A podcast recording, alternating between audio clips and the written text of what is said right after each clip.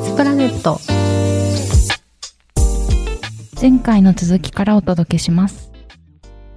なんかこう本当にうなこさんの記事読んでいてこうみんこう薬物に手を出してしまう子たち何かしらこう苦しさから逃げるためだったり何か生きづらさを抱えてやってしまう子たちが多いなっていうのを感じたんですけれどもなんかこう本当になんていうか薬物の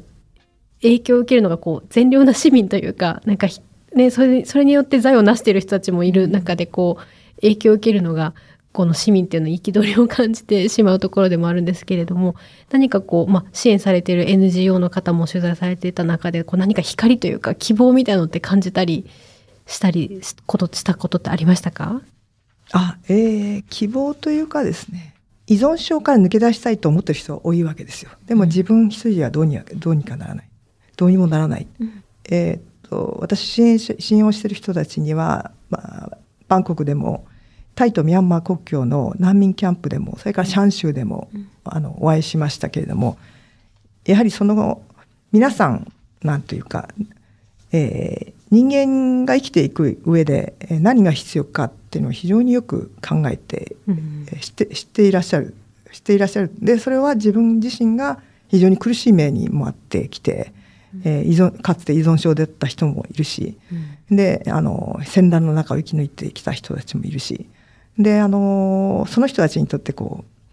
愛情というのが人との人との距離が近いっていうことを、まあ、例えば簡単に言うとハグをするとか、うん、そういうことがいかに大きな結果を生むか。で、諦めずにその人のそばにいる否定しない。でその人を受け入れられるということがどれほど大きなこと大きな結果を生むかっていうことを知っている人たち。で実際にそれをやってる人たちなんですね。だから一方であの絶望的なあのなんというか人間の最も利己的なあのものを見る。一方でそういう方たちがいる。うん、でその間に、えー、自分はこの人たちがあの若い人たちがですね、うん、あの彼らがいたからこそ自分は立ち直れたんだっていう人たち言葉にして言う人たちがいる、うん、というところがですね結果的に、まあ、これはあの、えー、ダルクのさっき言った加藤さんがおっしゃっていたことですけれども、まあ、人を排除せずに歩み寄る、そういう社会をで合法薬物をややめたいという人たち来るわけですけれども、で決して否定しない、うん、でひたすら何をしたいのか耳を傾ける、うん、で一緒に考えていく、うん、でそういうことをしている人たちがいてそのあのそれを広げていこうという人たちが周りにいる。で、えー、それこそが社会をや、まあ、依存症からというかね薬物違法薬物というビジネスを一大今大きなビジネスになってるわけですけど一大ビジネスを衰退させていく方法なのかなというふうに思いました。でこれはタイの先生も言ってたようにこれ政治的にあの問題解決するのは不可能です。もうはっきり不可能あまりにも複雑、まあ、あまりにもいろんな層が、いろんな国のいろんな層の上から下までが関わっているから、はいそれダメですよというふうに言っても、でいろんなあの、えー、国連が声をかけて、えー、いろんな対策を取ろうとしても、それももう一向に進まない、そうしている間にどんどん若い人たちもいろんなあらゆる年齢層の人たちが依存症になっていく。でそれを止めたらどうしたらいいのか。やっぱ人と人との距離を縮めていく、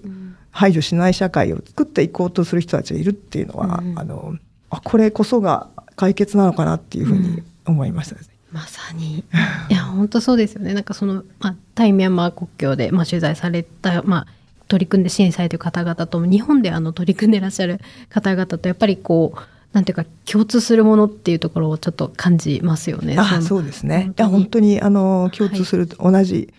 同じ心同じものすごく大きいあのなんていうか温かい、うん、あどうしたどうしたここまでに 温かい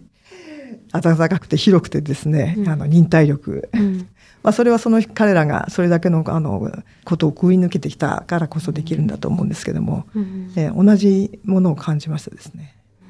いやいろんな支援者の方出会われたと思うんですけど、なんていうか、その、中でもこう、やめろと言わない、まあ、あるいはメサドンっていうなんか別のものに切り替えるように提案したりとか、まあ、そういった声かけがあったそうですけど、なんか印象的だったこの声かけとか態度とかっていうのはどんなのがありましたか？あ印象的だったというか、あこのメサドンというのは、ヘロインの代わりに投与する薬物で、ヘロインよりも作用が穏やかで危険性が小さい特徴があるものですね。まあ、あの国連は、えー、っと承認してるらしいんですけどそれ反対する人もいるらしいんですけども、うん、まあ、でもあの例えばミャンマーあの資金がないミャンマーでは他に方法はないということでそれをそれが今最良の方法だっていうふうに言ってる人たちがいらっしゃるわけですけども、うん、なんていうかあ、まあ、声をかけられた人たちが言ってたんですけども、はい、声をかけられたから「はい行きます」って言った人は一人もいなくて、うん、2年も3年もかかってでも彼はあ決して私を見捨てずに、えー、毎日えー、来て声をかけてくれたんですっていうふうに言うんです。一つのことではなくて、それをずっと自分はいつもここにいると。あの必要があったら来てくあの、私はいつもここにいますよというようなことを言ってくれる人がいたというようなことを言ってましたね。なるほど。じゃあもうその支援団体につながるまでも根気強く声をかけてたんですね。街の至るところで。あそうですね。あの、このミャンマーの場この方の場合は、えー、彼自体がそのと見え目に見えない依存者たちを見つけに行くわけです。うん、もう表面的表面には見に日本でもそうだと思うんですけど表面的にはわからないですよね。でもその人たちがどこにいるのかっていうのを、えー、特にあの戦乱の地ではあやはり痛みを忘れたいっていう、うん、でその手近にあるものに、えー、を手に取る人がどうしても多くなるわけですから、うん、まあ、そういう人たちを見つけに行くっていうのがミャンマーの場合でしたね。確かにその継続して、まあ、声をかけられるっていうのもすごく効果がありますよね。見捨てないよ見捨ててないよみたいな、あの忘れてないよみたいなメッセージにもなりますよね。決して来てくれなかったとしても2年3年かかったとしても、すごく大事なことですよね。特に若い人たちの間ではそうですね。であのこのビシュヌ君が住んでいた墓地には2 3 0人が住んでるわけですけども、うん、その中若い人たちも多いわけですね。で彼らの信頼をこの支援者はもう完全に得てるわけです。うん、であの警察に通報したり決してしない。であの自分たちを否定したりもしない。うん、えー、だけど必要な時にはあの心の支えになってくれる、うん、えー、そういう絶大な信頼を得ている人でした。まあ、そういうあの同じようなことを、まあ、日本でもですね、まあ、ダルクの活動をしてらっしゃる方々とかに感じましたし、うん、同じような言葉を感じました。うんなかなかねこう話したら、ね、警察に連れてかれるかもしれないと思ったらなかなか心も開けないところもあると思うのでまずその信頼を構築するっていうところから本当に、あの大事だし時間のかかる作業だと思うんですけどあの、あれですよね、船越さんの写真、あの、記事の中でも優しそうな笑顔で写ってらっしゃる、ね、あの、方、すごく印象的でしたけれども。ああ、そうですね。ね彼は、えー、っと、この薬物の、あの、支援をする前は、自分で救急車を出してですね、あの、あらゆる怪我人と、あの、病人を運んでたんですね。うんでそれは少数民族武装勢力の人であったり国軍兵士であったり一般の市民であったり全く関係なく、うん、必要な人があれば必ずその人を助けて、え病院に連れていくという活動から始めた人だったんです。うん、で最初はもうなこいつは何だっていうふうなあのいろんな武装勢力とか国軍からも白い目で見られたらしいけども、うん、あその何年かしてあの非常に彼どのどのグループからも信頼を得て彼の活動は邪魔しないっていうふうになんというかあまあとその地でも有名な人になったということですね。うん、そうですね。すみません。なんかあの人とか言っちゃいましたけど あの、えー、ティン・マウンティンさんですね。すね。はい、68歳大柄な体。よく通る声と。よく通る声。いや、なんか本当雰囲気が伝わってきますね。お会いしたことないけれど、あ、ほがらかで、とっても、なんていうか、親しみが湧く方なんだろうなと。本当本当その通りなんです。いい笑顔だと思って。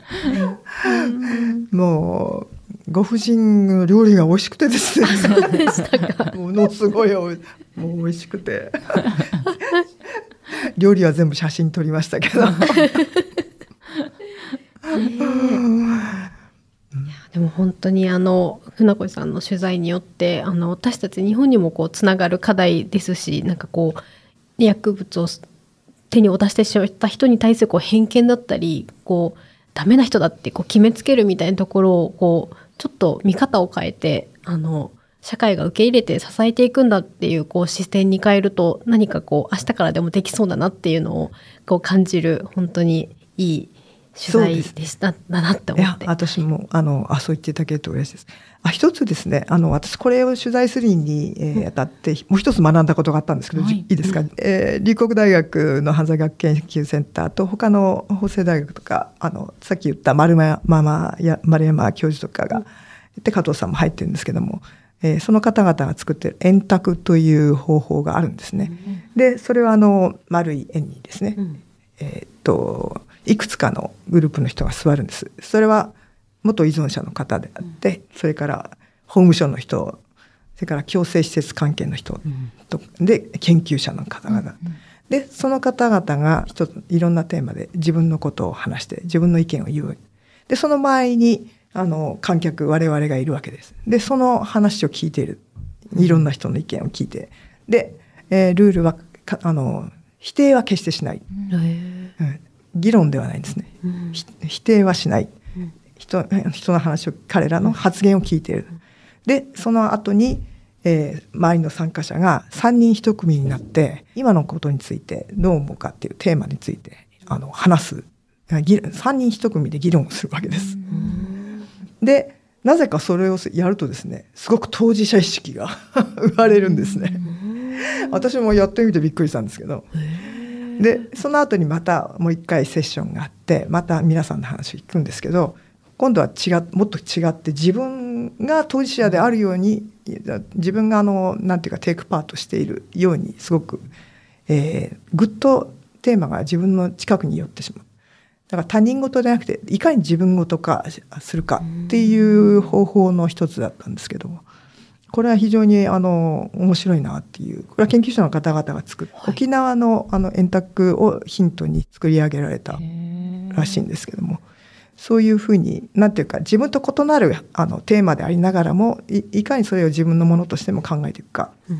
でそれは課題共有型と言われていてまずあのそれが始まる前に石塚教授っていう龍谷大学の方教授がこれに参加したからといって物事は解決するわけではないんです。うん、でみんな今日かんあの聞いて考えあの考えたことを家に持ち帰って誰かに話してください。うん、でそれによってそれを考える人が増え少しずつ増やしていこうっていう課題を共有していこうっていう、うん、そういうやり方なんですね。なるほど。え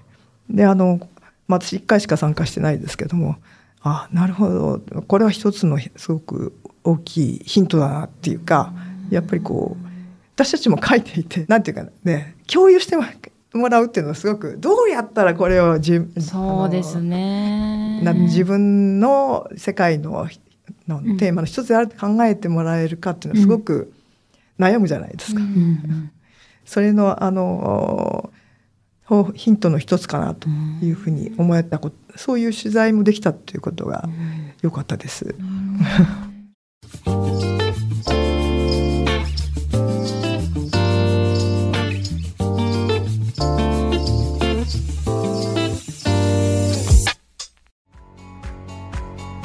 私は朝日新聞歩きき。人工音声が伝える速報ニュースのポッドキャストです。通勤中でもお料理中でも運動中でも趣味の作業中でも何かしながら最新のニュースをフォローできます。あなたの知りたいニュースどこででも。朝日新聞歩きき。たった数分で今日のニュースをまとめ聞き。円卓はテーマは何な何回か設定されるんですか？議論の。あそうですうん、あ間違ったこと言うとあれですけどね、えっと、そのテーマ設定されるんだったと思います。うん、えあのそうじゃない時までそれぞれがみんな言いたいことを言う時もあったんだと思うんですけれども、うん、えっとその時はテーマが設定されてたと思いますね。何かその依存症をこう取りやこう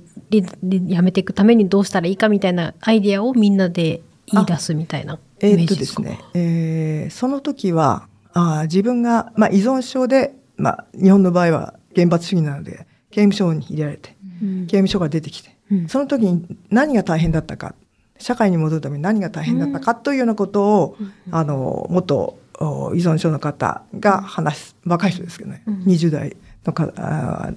が話して、でそれにそういう日本の司法の問題あの強制施設の問題とかをその関係者法務省の方だったり、うん。まあ、弁護士さんだったり研究者だったりそういうことをまたそれについて話をしたり現場の現役の方々もいらっしゃるわけですよ。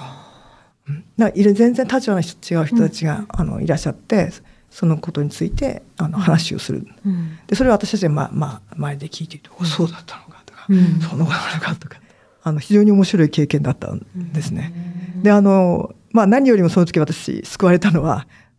今日参加したからって問題解決しませんって 教授が言ったいやなん時にていうか、すがすがしいですけど、確かにそうなんですよね。結構この記事とか、特に国際的な話でこう、貧困地域の話とか読むと、あと戦争の話とか読むと、いやーこれ知ったけどどうしたらいいんだろうって、本当にそういう気持ちになってしまいますけれど、まあ、そこも割り切りなんですね。というかそんな簡単なものじゃないから、うん。だから課題共有型といって、うん。それを共有して考えてほしい、うん。それについて生まれるものっていううん。長い時間をかけることによって、うん。これだってか 解決そう言われてもうん。すぐ忘れるみたいなのあるじゃないですか。そうですよね。うん。確かについ、まあ、新聞記事とかでもあのそうなんですけどこう何か問題があるとその解決策、うんうんうん。特効薬にななるようなこう例えばし企業の不祥事があったらじゃあこういう対応策をしますみたいなのを求めがちというかうん。求めてしまうんですけど、まあ、なかなかその、ね、今回のあの違法薬物ビジネスが蔓延しているっていう問題もそうですけど私もあの児童婚の問題取材した時に、まあ、支援されている団体の方おっしゃってたのがやっぱり特効薬がないんだと。うんこの、この薬を飲めば全てあのなくなります。で、この違法薬物もノーです。絶対やめてくださいって言ってもなくなるものではないと。本当に複雑な問題が絡み合ってる中で、こう、うん。本当に少しずつこの信頼を、当事者から信頼を得て、少しずつ周りにあのきょ気持ちを寄せてくれる仲間を作って、みんなで解決していくっていう道しかないのかなっていうのは本当に結構通じる課題ですよね。あの、木田さんおっしゃったみたいに本当に何ができるんだろうって思ってしまうぐらい複雑な問題が絡み合ってる課題が多いですもんね。まあ、いろんな立場の人の話を聞きながら解決を探っていくしかない。まあ、でも私先生の話を聞いた時やっぱり記者なので、あ私すぐ解決法がないとダメだと思ってたんだなって、すごくその時に気がついたんですけどね。もちろんそれを考えて模索していくっていうことは大事だと思うんですけど、ええすぐにはやっぱり見つからない。すぐには見つからないものだ。うん。うん。でやっぱりこうみんなでそれを広げていく。で考えていく。でアイディアを出していく。いろんな立場の人の話を知る。うん。ということがすごく結果的にあの、何かのあの方向性を見つけていくことになるのかなと。うんで、あの、これも記事の中で印象的だったんですけど、まあ本当にその違法薬物に絡む人たちも多いですし、国もいろいろあって、まあ解決策が難しいとは思うんですけど、マネーロンダリングしにくい政策とか、まあそういったところはまあ一つちょっとこう、道筋になっていくんじゃないかということで、まあなどうやら日本に期待しているという、あの、国連の方ですどよね。うやら。のあの言葉があって、ほうと思ったんですけど、この辺もちょっとあの、ご紹介いただけますか？いやあのーいや私もほうと思ったんですけどね。そうと思いますよね。すみません、なんか変な言葉でしょ。あいえいえいえあの私もその通り私もほうと思ったんです。えっと今の言葉はですねあのあれですね UNODC 国連薬物犯罪事務所、はいバンコク、えー東南アジア太太陽州地域事務所の、えーダグラス所長の話ですね。で、まあ、彼は長年この問題について東南アジアでやとかでやってらっしゃるので、はい。まあはっきり言って悲観的なんですけれども、うん。まあ、制度面からいくとそのマネーロンダリングを止めるた止めるためにはどうしたらいいか。でそれはそのためには汚職を阻止して、えー違法な金があの移動を止めるとか、そういうことしかないということをおっしゃるわけですけれどもでそれをいくら言ってもですねミャンマー周辺の国々、えーまあ為政者はやりたくないわけですよねだだから押収することはできるんです薬物をこんなにたくさんあの押収しましたっていうのがよくやるんですけれどもでもそれでは根本的な解決にならない。でも根本的な解決をするというのは、えー自分の身にも危険が及ぶしお金が自分にも入らなくなる可能性もある。それはあーいろんなところから、えー利権が絡み合ってるからなんですね。特に政府の責任者の中にはそういうものに力を発揮する人たちもいるわけで、うん、えー、そういうものが自分に向いてきた時にそれを面と向かってやめなさいと言えるかそれを制度として、えー、汚職をなくすために大胆な政策が取れるかとかそういうことになってくるともうあまりにも膨大な道筋がですね見えなくなって、えー、そういう大胆な政策が取りたくないわけですよね。でえー、その時にどうしたらいいかでそういう時にはあの UNODC としてはパートナーいいパートナーっていうのが重要なんですっていうわけです、うん、ジェレミーさん。でそれがあのジェレミーさんが言うにはごめんなさいジェレミー・ダグラス所長が言うにはですね、うん、それは日本なんです。でまあ日本とオーストラリアとかそういうちょっとあの遠くの国々になるわけですけども、えー、で、まあ、彼が言うには日本には日本は尊敬されています。この地域で、うん、日本が掛け声をかければですね、うん、えー、もうちょっと聞く耳を持ってくれるのではないかと。うん、ということで実は結構しょっちゅうあの日本にも来ていらっしゃるんですけども、ということなんですけどね。でも実際に実際に、あのどういうことができるのかできているのかと私にはまだ見えないんですけれども、特にミャンマーとかですね今非常に難しい状況なのでえー、軍事政権認めてないわけですから、だけど日本と、あの、日本の一部と非常に深い関係があったりするわけですね。だけど認めていあのいない国に、えー、どうしたらあの支援をできるか。だから民間、うん、政府にやるわけにはいかないので、政府っていうかね、軍事政権に対して何か支援をするわけにはいかない。だから民間に対してならできるということで、この依存症に対する、えー、支援をしているというふうに言ってるんですけどね。でもあの私現場で聞いた限りでは、まあ、ウクライナの戦争が始まってからあのほとんどもう欧米、えーまあ、例えばメサドンの支援をしてくれた団体がですねもう支援をやめる、うん、なんでかっていうと資金不足だというふうに言ってきて、本当にあの、まあ、ミャンマー難民キャンプの人たちもそうでしたけどあの活動してる人たちもそうでしたけどもあの国際的な支援が非常に少なくなっている特にこの薬物こういう問題に対してですね支援をしてくれるあのところってあんまりもともとないんですね。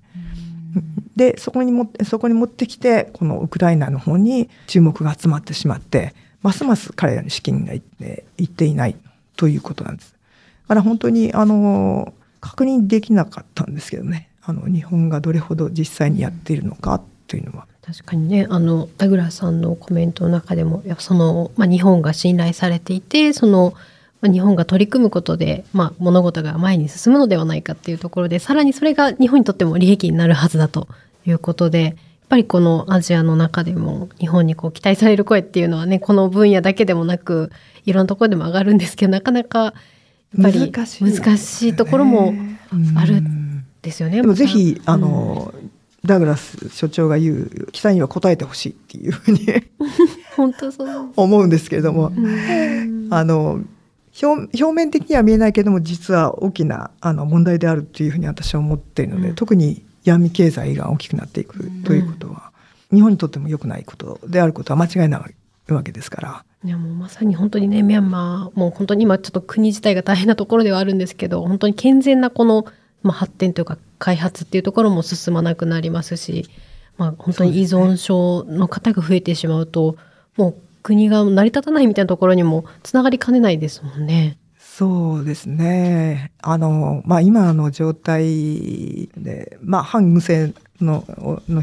市民の中には、わざと軍が、うん、あの、この麻薬問題を大きくしてるんじゃないかと。うん、蔓延させてるんじゃないかと。自分たちの抵抗の意思をなくすために と言ってる人たちもいるんですけど、ね、それぐらいあの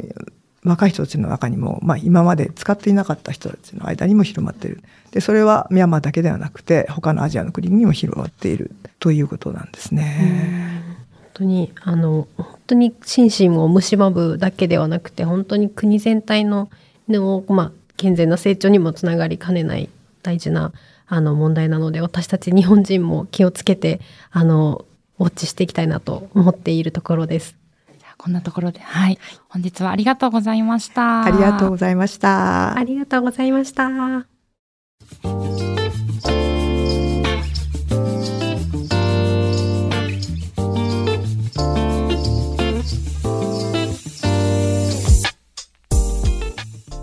本日日はウィズプラネット編集長の竹下由香さんとジャーナリスト船越美香さんとお届けしてきました。で今日あのご紹介した記事は、えっ、と、ウィズプラネットのサイトの方で読めるんですよね。はい、あのご覧いただけます。全文無料で見ていただけます。はい。で、あの、他に今 TikTok とか YouTube でもあの発信されてるそうですね。そうなんです。ありがとうございます。はい今あのえっとまあショート動画と言われる1分ほどの動画にちょっと力を入れて、あの様々発信しておりまして、あの TikTok も最近ちょっと公式マークがつきましたので、ぜひあの見ていただけたら嬉しいです。はい。で、あと近々イベントも予定されてるんですよね。ありがとうございます。そうなんです。あの、えまあ今日あの登場いただいたあの船越さんもそうなんですけれども、あの9月にですね、えっと12日から25日あの朝日新聞の東京本社のコンコースであのまあ皆さんの取材して海外を取材していただいた皆さんの写真を紹介する写真展をちょっと予定しておりまして、でそれのえっと開催に合わせてえっと9月13日の、えー水曜日16 8時からあの東京本社の読者ホールであの船越さんもお越しいただけます船越しさんも来られるんですね。また福岡から来ていただきます。あのあの写真家の方などをお呼びしてあのリアルイベントを開催する予定となっております。あのライブ配信もやりますので、うんあのまた近くご案内をさせていただきますのでぜひチェックしていただけたら嬉しいです。はい。ぜひこちらも合わせてあのご覧いただけたらと思います。本日はありがとうございました。ありがとうございました。ありがとうございました。リスナーの皆様番組を最後まで聞いてくださりありがとうございました。今後も朝日新聞ポッドキャスト番組を続けるためお力添えいただけると幸いです。えご使用のアプリから番組のフォロー、レビューをお願いします。番組をスクロールやタップすると説明文が出てくると思います。こちらのリンクをお便りフォームからご意見やご質問もお待ちしています。ぜひ、えー、ツイッターの方でも発信をしていますので、コミュニティというものに参加していただくと、えーリスナーの皆様からリクエストをお受けしたりもしていますので、ぜひご参加ください。朝日新聞の木田光がお届けしました。それではまたお会いしましょう。